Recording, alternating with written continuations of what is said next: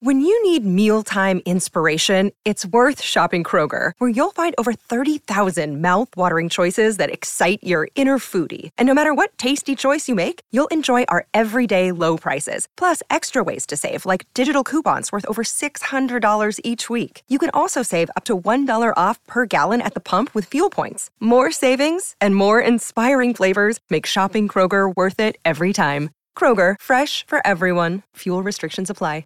Welcome to Winds Howling, a companion podcast to the Witcher TV show on Netflix. We'll be diving deep into each episode of the show and exploring the larger context of the story from the games and novels. I'm Brett. And my name's Abu. And this is take three of what we tried to do, and we're at the end, and it took us a bit to have some technical difficulties. Yeah, yeah. we're here and we're ready to wrap up the season. Yes, I am stoked. We have finally made it to the end of the season. But before we dive into this episode, which there's a lot to discuss here, as usual, as we've done for every episode thus far, you know the drill. Let's start with a recap, and then we'll get into our three key moments, and we'll wrap up with our final thoughts about this episode and the season at large. Geralt leaves a burning Cintra after failing to retrieve Ciri and comes upon a man burying the bodies of Nilfgaard's victims. The man is attacked by monsters, and Geralt intervenes. He defeats the creatures, but is bitten and passes out. Ciri wakes up in the place where she was attacked the night before. The bodies of her attackers are spread across the field, bloody and broken. The kind woman from the marketplace comforts her and takes her home. The rebel mages led by Tissaia and Vilgefortz arrive at Sodden Hill and plan their defense. The refugees who've taken shelter in the keep volunteer to help the mages. The night before the attack, the defenders try to relax and ease their minds with drinks and songs. Yen shares a cup of ale with Tissaia, and the two have a genuine heart to heart. In the Nilfgaardian camp, Fringilla tells Cahir that mages were spotted in the keep. The Nilfgaardian field marshal wants to wait for reinforcements, but Fringilla and Cahir are desperate to catch Ciri. They decide to test the mage's defenses.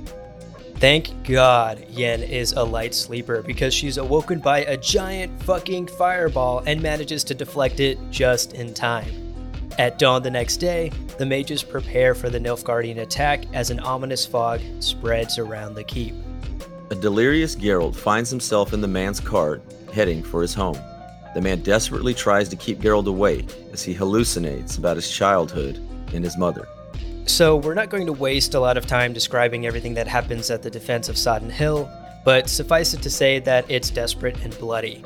The bodies pile up on both sides as the mages mount an impressive defense, but are pushed back by overwhelming numbers. Special shouts to Coral for snapping the necks of like 30 dudes. Very cool. Vilgefortz crosses swords with Cahir, and against Yen's warning, he uses up all his chaos, loses his four swords in the process before being kicked down a hill and definitely entering the concussion protocol. Geralt wakes up and takes one of his Witcher potions. He asks the man to take him to the Blue Mountains to take him home. He falls back into his hallucinations as the man rushes the horses onwards. Geralt has visions of being abandoned by his mother and hears a voice of a man, presumably Vesemir. At Sodden Hill, all hope seems lost. The defenders have taken heavy casualties, and a wounded Yennefer stumbles out of the gate. Vilgefortz wakes up and murders one of the northern defenders, ignoring Yen's telepathic pleas for help. Geralt hallucinates Renfri and Yen and his mother Visenna. He jolts awake as the voice of his mother tells him to find his destiny. The merchant thanks Geralt for saving his life from the monsters and offers him the Law of Surprise. Geralt says a cup of ale will be payment enough. A wounded Tissaia tells Yen to unleash her power and repel the Nilfgaardian invaders. Yen releases all of her pent up emotions and sets the world aflame, burning the Nilfgaardian soldiers and everything else, too. King Foltest and the northern reinforcements arrive. The Battle of Sodden Hill is over, and the North has prevailed. The kind woman tucks Ciri into bed, and Ciri can relax for what's probably the first time since the attack on Cintra. Unfortunately, she's woken by her memory of Calanthe telling her to find Geralt, and by a voice screaming for Yennefer. She leaves the home the next morning and rushes into the woods, presumably towards Sodden. Geralt arrives at the same house and overhears the woman talking about Ciri. he walks into the woods and runs into his child's surprise. She goes into his arms, and you can see relief wash over his face. Ciri pulls back and asks him, Who is Yennefer? Credits roll, cut to black, and season one of The Witcher concludes. And with it, our wait for season two has begun, but let's finish our four key moments, right? Yes, yeah. So I sort of cheated. I mean, it's the last episode. Y'all I'm, get 4 I'm feeling today. a little spicy. Right, right. So instead of our usual three key moments, I wanted to actually pick apart four moments in this episode that I thought were actually pretty key to the characters and to the story that's being told. And they're relatively short, so I figure we'll be able to cover them in a fair amount of time. The first moment that I picked here was at the keep in Sodden Hill, and it's the night before the attack. Preparations have been made. The refugees are making bows and arrows. The defenses have been created for the keep. And Yen and Tissaia share a cup of ale. And I think here, for the very first time, we see some genuine heart to heart between Tissaia and Yen. Yeah, this was, or this is, you know, the common trope of you're going to have a battle. So the night before the battle, you kind of have everybody trying to relax and they all speak of, oh, we're all going to die. And are you ready to die? And there's no way we're making it out of this alive. But of course, everybody who usually says that does make it out alive because they're a speaking character on a TV show and they're not going to pay that money to an extra to say that and then have them die. But it did seem where at least this, and you, you could account it to the ale, but their guards are down, and Tissaia and Yen are getting their heart to heart, and there's no animosity here. It's we're in this together. We might not see this time tomorrow. So get everything out and let's actually get an understanding of each other. Yeah, I, I think for the first time they're speaking to each other as equals. The relationship is no longer, I am your teacher, I am your mother figure, I am more powerful than you. I think for the first time, Tissaia and Yennefer are speaking on the same ground. They're equals and they're talking mage to mage, woman to woman, and they don't know if they'll live to see tomorrow. And I think that sort of forces them to open up. Say both of them have been humbled completely. Yes. Where Tissaia was the rectress of Aretuza, had all this power. She is now an outcast of the Brotherhood, if you will. You can call that a power struggle that she lost for the Brotherhood. So she's in her and Vilgefortz, who are, you know, uh, uh, uh, uh, they're now leading this defense together. And then Yen, who has been humbled by everything, she's felt betrayed by Geralt. She was just straight rejected by Istredd as far as her two main lovers are concerned. She still doesn't really know, I think, what she's doing or what she's even really doing there. It's just, hey, I'm wanted here. I'm needed here. I'm going to do something. Yes, exactly. Uh, Before we get into sort of Yen's psyche, I got to back up because you brought up a little something something between Tissaia and Vilgefortz. I just need a yes and no, yes or no from you. Are they fucking? Oh yeah, uh, Daddy Vilgefortz. I think as the kids are saying these days. Oh no, that yeah, that was definitely a. Oh yeah, they've they've got a history there. And going back to the book lore that Vilgefortz does, and this is no real spoiler. Vilgefortz does make it seem that he had a former flame that was a mage, but in the books, it's never really said. It's never so I think this yep. is yeah, this is just kind of a. Oh damn, was it Tissaia? Yeah, th- this one I thought was kind of fun and cheeky, and you know, like good for you, Tissaia. I get it. Vilgefortz is a fucking catch. Yeah, you no seen kidding. him? Hell, they both are. they both are. Yeah, good for both of them. absolutely. I do also want to mention there was a scene before Yen walks over and has ale with Tissaia where Yen talks to one of the refugees, this woman who has lost everything. She's lost her farm, she's lost her kids. Nilfgaard has taken everything from her, and she has nothing left except to fight. That's why she's volunteered to stay and fight.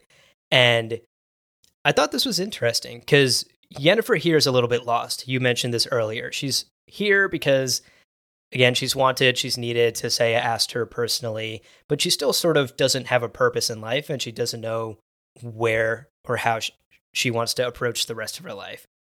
And here, I think she saw that maybe she has a bit more privilege and definitely quite a bit more power than your average citizen of the continent. Like this woman lost everything and is now willing to effectively fight Nilfgaard with little to no training and absolutely no power.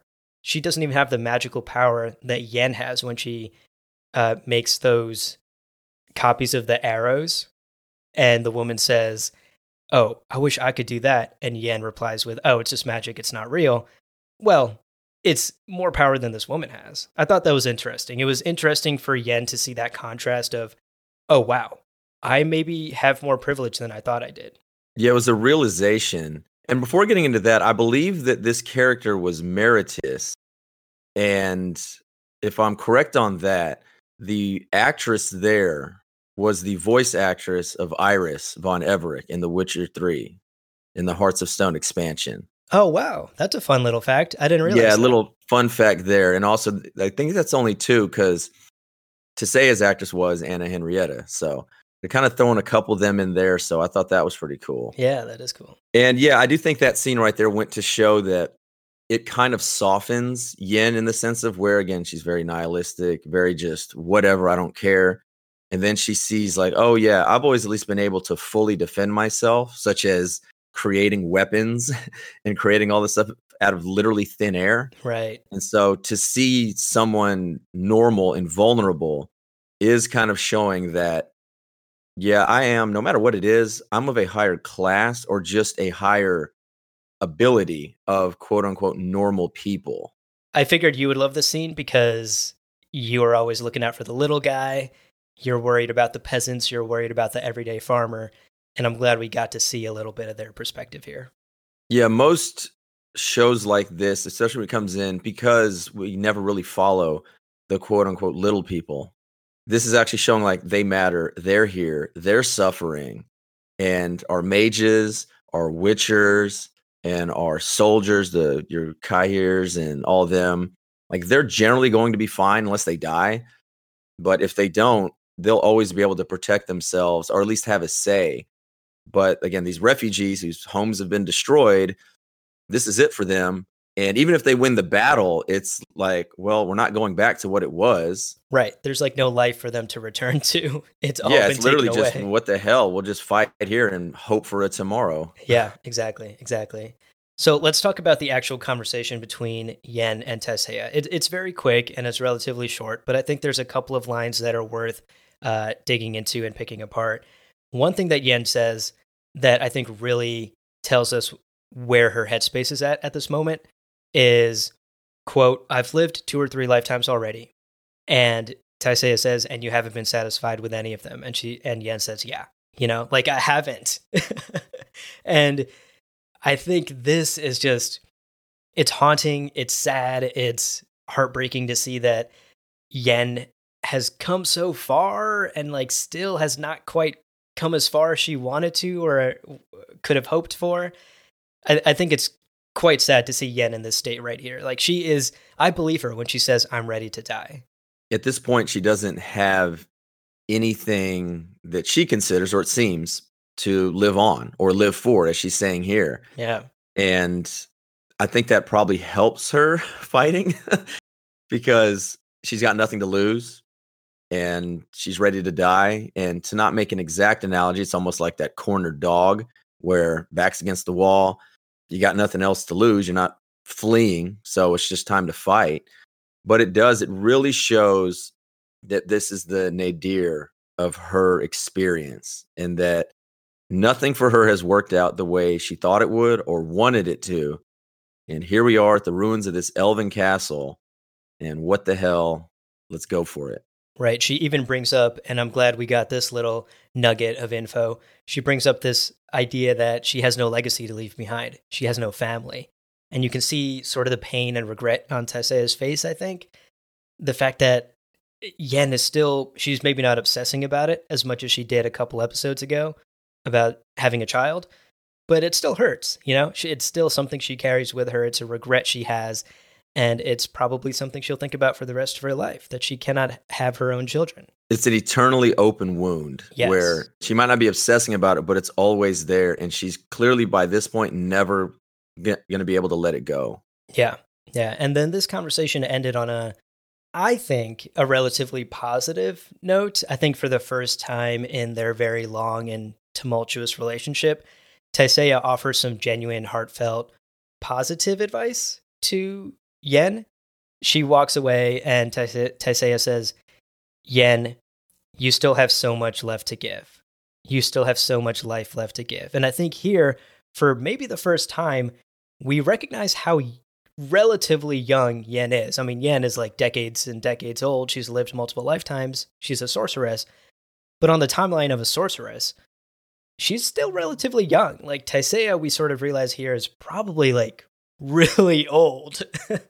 yeah, and really old by mage and sorceress standards is really old, like Old Testament old. yeah, yeah. So that's sort of a moment where like advice from the elders to the young is what I got out of that line. Like, hey, I know you're going through a tough time. I went through it too. You feel like no, there's nothing more in life that you've experienced everything. Trust me, as someone who has lived way longer than you, life has so much more to give. You just got to hold on and get through this dark time that you're in. And I thought that was a genuinely positive message for Tissaia to give Yen. Okay, let's move on to our second key moment. So, this one is the moment where Geralt confronts his mom. This is not the first hallucination where he imagines maybe it's a dream, maybe it's part reality. It's very hard to tell, but it's a younger Geralt. Mom is serving him like a delicious fucking looking dinner. Like that part has to be a dream. There's no way. Geralt- yeah, they ain't hurting there. yeah. Good lord, he's got a feast. yeah. There's no way Geralt was eating like a king at that age. But um, yeah, so it's not that hallucination. The key moment that I want to talk about is actually the second time he hallucinates his mother. There's a much clearer picture. We see her face for the first time. He's wounded, and this row of women, first Renfri, then Yen, and then finally his mother, uh, are sort of appearing and tending to his wound. And he confronts her here. And I think it's interesting. I had actually totally forgotten that this actually takes place in the books. You had to remind me. Yeah, and this is it's funny how there are certain things that the book readers and the purists will really harp on about certain things and i don't ever remember hearing much about this scene from anybody and this scene is almost exactly like from the books from the the short story that ended the sword of destiny the only thing that i could think that was different was in the show it's ma- made it clearly seem that this was a dream but in the books I believe that it actually happened because it ends with Visenna telling Geralt, "Go to sleep. Our interaction will be as a dream." And he goes and he and he goes to sleep, but they never mention it again. Like they don't mention it when he wakes up. Oh, it was so and so. So to me, it actually happened in the books. But a big change also was the anger of Geralt was really in the show, where in yeah. the books he was in a hallucinatory mode and it was more like sad. But in here, I mean, we see him like you don't get to use that name. You know, Vesemir gave me that name, and I mean, you can just tell that. Oh man, he is just irate. He is hurting. Yeah, I think this performance in this scene was my favorite of the entire season from Henry Cavill. He is angry. And interestingly enough, this is the first time in the entire season that we get mention of Geralt's Witcher training. He asks her, Do you know what they do to little boys' eyes to give them Witcher eyes like I have? Do you know what the trial of grass is and the training is like? Do you realize that only a third of these young Witcher candidates even survive and make it past the trials? It's interesting that we waited this long to actually learn more about the Witchers but I'm glad we did. We we got to see that Geralt is harboring a lot of pain himself. This like pain of abandonment from his mother. Uh, there's even hints in the show that maybe he's a child surprise. There's a quote here that I want to read. Uh, Geralt says to his mother, "quote You trusted destiny rather than trying to find me yourself." So does that mean Geralt was also a child surprise that Visenna gave up? uh, I don't know. Like, I'm not sure what direction the show is taking it. Uh, it's a little different in the books, though. Yeah, in the books, as far as you know, he was just dumped off. yeah, just given given to Vesemir, given to the school of the wolf. But in the show, I don't know if they're just really aiming for mystery in there or if they just had to hit their destiny quota, to use that word again. That I'm not really too sure. Yeah. But I do think for them to include this scene, because this is another scene that it's inconsequential to the story, if you will. So it very easily could have been cut. Yeah. Yeah. But I think, like you said, largely inconsequential scene to the actual plot taking place in the between Geralt and Ciri and the larger story with Nilfgaard. But I think it's a very strong character moment. And uh, I thought it was nice to sort of peel the curtain back on Geralt of Rivia and humanize him quite a bit here. Uh, what I thought was funny was when he wakes up from this nightmare and the merchant whose name is Yurga in the books. I don't think they ever even mention his name. I think it's just merchant, yeah. Yeah, but the the merchant's like, "Hey, Geralt, I'm glad you're awake. Let's get going.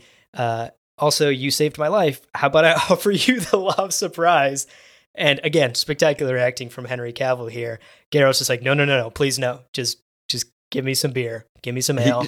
He, he just rolls his eyes. He's like, "Oh God, not again." Yeah. you just want some damn ale. Just want some ale. Quit giving him all these kids. right. Right. Every time you want a drink, you end up getting a kid. Well, the next kid, he wants that kid, so that'll be okay. That's true. That's true. Speaking of what he's going to get once he once he gets to the merchant's house, Geralt, in the greatest of ironies, turns down the law of surprise, goes to Yurga's home with him, and ends up getting a surprise anyway. Get ends up finding his child of surprise, and we finally get the fateful meeting between Geralt and Ciri. Yeah, and to hit on the wife and the mother, she wants the daughter. Oh, she's got this orphan that she can take in, and Ciri willingly goes there and she can help out. And they have this almost idyllic cabin in this little clearing in the woods. And while they can hear the battle and all that, it's like, well, we might be far enough out of the way that maybe nobody will come through here, which good luck with that. Right. Uh, and historically speaking, that, yeah, they're going to come through there. You know, they're always going to do that. Took over the land, but she wants a daughter, and she cannot have that daughter because we all don't get what we want. Right. Right. I loved this scene. This was actually the third key moment I chose here. We'll get to Geralt and Ciri meeting here in a second, but quickly, I wanted to touch on this little tiny scene in the entire episode. It barely takes up more than a few minutes, but I thought it was extremely touching. This woman is tucking Ciri into bed. For the first time, Ciri is sleeping in a bed since Cintra, since God knows how long. And you're totally right. This woman, who seemingly has everything, she has this loving husband, she has a son, uh, she has she tells Ciri herself, I have health, I have food, I have a roof above my head. But the one thing I don't have is a daughter. I think it's notable that this woman actually says the word everything. And they actually hang on that word for like just a second too long, just a hair's breadth too long. I believe that's intentional. If you think back to Yennefer and the episode with the Djinn, she repeatedly tells everyone, she tells Tissaia, she tells Geralt that she wants everything. And for Yen and for Geralt, part of that everything is a life of comfort, a life that they have never had the option to have, to have family, love, support, comfort, happiness. Those are all things that this kind woman has. And even then, this woman is like, oh, I wish I had a daughter. So I think it's very human of all of us to want the thing we don't have. And for Yen and Geralt and people like them, that thing is love and family and comfort. For people like this woman who have love and family and comfort, it's potentially something else, like a daughter. Yeah, I'm glad you brought that up because something there, and I remember the first time I watched it, I didn't think much about this scene because of everything that happens in this episode. Because everything we've talked about is interspersed with the battle scene, and your adrenaline gets pumping for that. And we'll, we'll talk about it at the end, but it's just incredible to go from that, and then you have to slow it down, and you get these slower scenes, and then you go right back to the battle.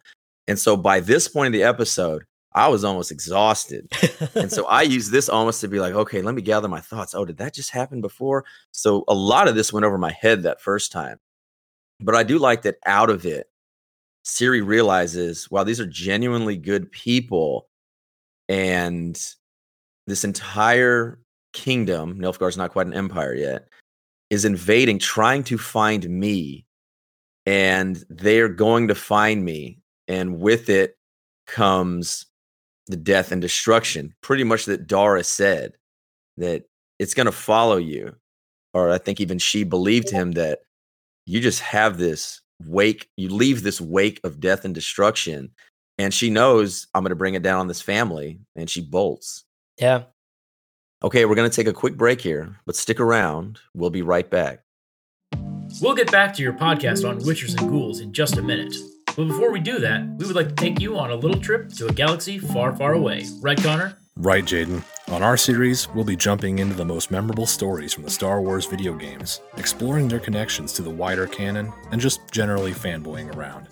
We'll be tackling all the really deep questions, such as How does a Wookiee find love? If an Ewok trips and falls in the forest but no one is around to hear it, does it make a sound? What are those tentacles on top of a Twi'lek's head used for? All that and more on the Star Wars series right here on Lore Party. Look for us on the Lore Party feed by searching for Star Wars.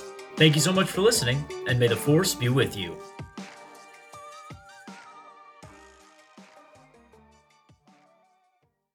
All right, so let's finally talk about our final key moment. And of course, it's this moment in the woods where Geralt and Ciri run into each other's arms, and the two most important characters of this story are united by destiny and finally find each other. This is quite controversial. Uh, I don't think it's an understatement to say that this scene is something that's been discussed heavily online. And we actually talked about it a couple of episodes ago when we talked about Brokilon. And back then, we said we would wait until the finale to talk about it because there were spoilers. I think now we can finally talk about it. The differences between the novels and the TV show when it comes to Geralt and Ciri's first meeting and the stuff in Brokilon that was changed and how that affects this second meeting here. The biggest thing here is it really hit in the short story because Geralt had already met Ciri in Brokilon and he abandoned her. He left her there where she's crying, calling him basically a coward, saying, You can't run, you can't run, come back. And he's like tearing up and like, No, I'll only, you know, bring death and destruction. I have to go. And, and this was this was before the fall of Cintra. This was a younger Ciri that had ventured into Brokilon Forest because she was sort of young and rebellious, and Geralt and her met there, and they both realized, oh wait, you're Geralt, and he's like, oh wait, you're my child surprise. Like that was their first meeting in Brokilon Forest. That wasn't in the TV show at all. We talked about this a few episodes ago. Brokilon was changed drastically, and they don't meet at all up until this finale here. So let me ask you do you think the emotional weight of the TV show was lost here with how Ciri and Geralt meet in the TV show without that Brokilon scene? Or do you think it still landed? It's it's I can't answer that because I know the books. You know, you'd have that's a question for somebody that did not know the story, that has only watched the show. I don't think you or me can answer that because we knew it was coming and we already are biased because of what we've already read. And so that to me is a question for you listeners out there that have not known anything. And hell, let us know if that landed. Yeah. Yeah. I would actually love to get some tweets or emails about what you guys thought because for me, I knew that this was coming. I knew they were going to arrive at the home together and I knew that they were going to meet. But what I thought was missing and what I was hoping to get in the TV show was the title of this episode Geralt saying much more. In the books, since they've already met, Ciri runs up to Geralt and she says, Geralt, you found me. We found each other. It's destiny. You know, like admit it. We are destined together. I'm your I'm your child surprise. And Geralt hesitates a bit and he, you know, he embraces her and he says, "No, Ciri, you're much you're something more. You're much more." I guess it de- it depends on the translation of what it is because with I think the American he doesn't actually say that. He actually says you're more than that. Like she says I'm your destiny. Say it. I'm your destiny. And he says you're more than that, Ciri, More than that. But again, because there's so many there's not one like dead on hey, this is the canon translation that it's something in there where it's almost like the Luke I am your father kind of thing. You know, like that misquote from Empire Strikes Back. Yeah, yeah. That's almost what this has become. And he says, You're more than that. And so, Yeah, I, I just think that was a huge misstep for me personally. Like, I would have loved to see that in there. That would have added weight to both Geralt and Ciri's character. You know, it would have fit into this idea that Geralt and Ciri are more than two people who are forced together because of destiny. They have chosen each other and there is some genuine affection and they are family. They have chosen each other as as family because they both at this point have lost their own actual family. And I think there is some emotional weight that's lost when you lose that. And what's interesting is Lauren Hissrich, the showrunner, addressed some of these criticisms. She tweeted out the final page of the script. She tweeted out the actual original script for this scene, which contained those words. It contained Geralt saying, No, Ciri, you're not just my child surprise. You're, you know, whatever, something more, much more, whatever, whatever the translation is. And that in the editing room eventually got cut because, as Lauren Hissrich has explained, the showrunners felt like they hadn't earned that because Brokilon had to be cut and changed as well they didn't feel like they earned that line from Geralt, so they just stuck with the the two embracing in the forest and then Ciri cutting straight to asking who Yennefer is. So I would actually agree with some of the criticisms from a lot of the fans and uh, a lot of the internet when it comes to this final scene. I think it was emotional. I just think it didn't land as much as it did in the books for me. I don't think it. Yeah, I completely agree with that. And not only that, I do think the Who is Yennefer was almost a distraction. Yes. Because I would think then everybody, including me, even though we had heard before, book readers to everybody, just like, why is she asking about Yen? And right. instead of it landing, oh my God, Ciri and Geralt are finally together, you're then confused by Yen. Wait, why is Ciri asking about Yen? Even that little line, if they had just cut that and it was just a totally silent scene of Geralt and Ciri embracing each other, and you just saw the relief and the happiness wash over both of their faces, even that would have been like extremely powerful and a great way to just cut to black and cut to credits. The Yennefer line, I, I like came out of left field, and I was like, yeah, yeah, it cuts to yeah, it pretty much ends it, and then you're sitting there like, the first thing is, wait, why is she Yen? Right. Like, why did she just what? ask about Yen? Like, that should not be your reaction to that scene. yeah, there's a whole lot of reactions and a whole lot of, oh my, this episode is incredible. But that just leaves you puzzled. Like, wait, did I miss something? Did she know Yen? Yeah, it, it was a little weird for me. It, I, I thought there were a couple of missteps here in the final scene. So, those were four key sort of character moments that we chose to discuss and talk about today. Uh, if you noticed, we haven't at all said anything about the Battle of Sodden Hill. And we figured we would actually save that for the end of today's episode in our wrap up. So, Brett, what did you think about the Battle of Sodden Hill? I mean, there was a lot going on, and it was there was some intense action, but uh, there were a couple of notable things that happened in the battle too. It exceeded all of my expectations. It was absolutely incredible. It's the first season of a show you know, the budget's only going to go up. This is the lowest the budget's probably ever going to be for the series. And I was thinking, I was like, oh my God, they're going to actually show Sodden. Okay, that could be pretty cool. But the way they did it, I thought was just awesome. And the shots of Yen like commanding and then like telepathically speaking to each mage and then seeing them do that, it was un I, it was just absolutely incredible. It far exceeded anything I could have imagined and just really blew me away. Yeah, I would I would for the most part agree. I I was very glad that we got to see some real badass and creative magic at work here. Um, there were a couple of cringy decisions, in my opinion, like the little worms that mind control you. I was like, this is a bit of a stretch for me. I wasn't too sold on that, but again, it was there to build some drama. And uh, I was really glad that we saw Triss get her iconic burn on her neck and chest. That's a very important sort of character trait for her that is actually completely and utterly ignored in the games. yeah, you got to make her more bangable, right? You got to make her hotter. Right, right. You can't do that when she, as she states in the book, she's never going to expose her upper chest again because she chooses not to fix like the burning, the wounds that she has. But yeah, she's left in the show I mean, almost on death's door. Yeah. And one thing too, and we can talk about this more in the season recap. I'm actually glad what they've done with Triss because I've made it no secret. Triss fucking sucks in the book. like, she sucks, but they, they don't seem to be going that route in the show. No, not at all. And so I actually have faith that it'll be like, oh, okay, they're gonna they're gonna rework show Triss, and I'm I'm leaving open the possibility and not bringing in my book biasness of just how much Triss sucks. Yeah, I'll be inter- interested to see what role Triss plays in future seasons. So let's wrap up with any of our big picture final thoughts. We have completed the entire season thus far. It's been a blast. We've done all eight episodes and deep dived into each of them. What did you think about episode eight and the finale specifically, but maybe briefly what you thought about the whole season too?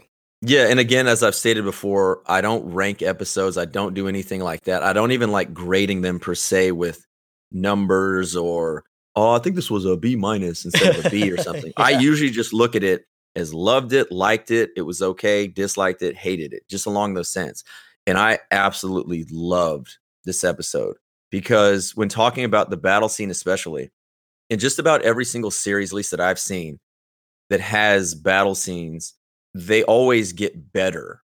And this is the first season and this was incredible. The budget's only going and, up from here. And that's the thing. Again, there's going to be some in the future. I think we can know that. And now I'm just thinking they have set the bar so high yeah. that I don't even know how the future ones can even almost be good now because I'm going to expect so much more. But again, if they take their time like they're doing with this season, they do it it has a chance to be because this battle scene to me was special. It's one of my favorite of any series just because wow. of how they did it yeah, and the visions praise. that they did it. Yeah, it just really hit because it also wasn't a general sword on sword clashing of armies like from the first episode. The first episode, the battle scene, um, Marnadal, Battle of Marnadal with Calanthe and Eist and all that. That was a very generic battle scene. Soldiers clashing into each other. Oh, arms getting cut off, heads getting cut off. That was like uh, whatever. This was something because we got to see the mages fight and my only criticism of it would be I wish the mages would have actually had some sort of protection, some sort of armor. Like even still, and again, I know it was a it was a it's a woman showrunner, so you can do it that, but like the cleavage is on full display for several of them, including Yen. And it's just one of those where I just kind of wish that we would have seen some kind of battle armor battle gear they would have had because i don't know maybe coral's arms doesn't get don't get easily cut off. right. Maybe poor coral has a chance to survive if she's not wearing a literal robe a kimono. yeah they're just in robes and like oh that ain't gonna stop that. Yeah so i'll say that i uh, my love for this episode isn't quite as high as yours sounds like it is. I actually liked the previous episode much more. At the same time that doesn't mean this was a bad episode. I am the type of person who prefers strong, powerful, intimate character moments over battle scenes. And a lot of this episode was the battle at Sodden Hill. And I agree with you, spectacularly done battle, especially within that, like, I'm sure very shoestring tiny season one budget that they had to work with. I thought it was creatively done. We got to see some incredible magic on display. But battle scenes generally don't really do it for me. I thought the important scenes in this episode were the really small, intimate character scenes that revealed a bit more about Geralt, that told us a little bit more about the average person here on the continent and how Nilfgaard's invasion has affected them. Those were what stuck with me. And I think we had a lot of really great character scenes in last week's episode, especially with Yen revisiting Aretuza. So this episode is not the highest for me, but I still thoroughly enjoyed it. And I think it was a very strong conclusion, despite my issues with the final scene between Geralt and Ciri and how they meet. Despite my reservations with that, I think at the end of the day, this was an extremely strong note to end the first season on, and it does nothing but make me incredibly, incredibly excited to see what season two holds. Hear, hear. Well, Abu, podcast or podcast, lesser, greater, middling, they're all the same but we've completed our contract and it's time to collect our reward. So please leave us a five star review on Apple Podcasts and check out the other shows on the Lore Party Podcast Network at loreparty.com. You can also follow us on Twitter and Instagram at lore underscore party. Thank you so much for listening, and we'll see you on the path.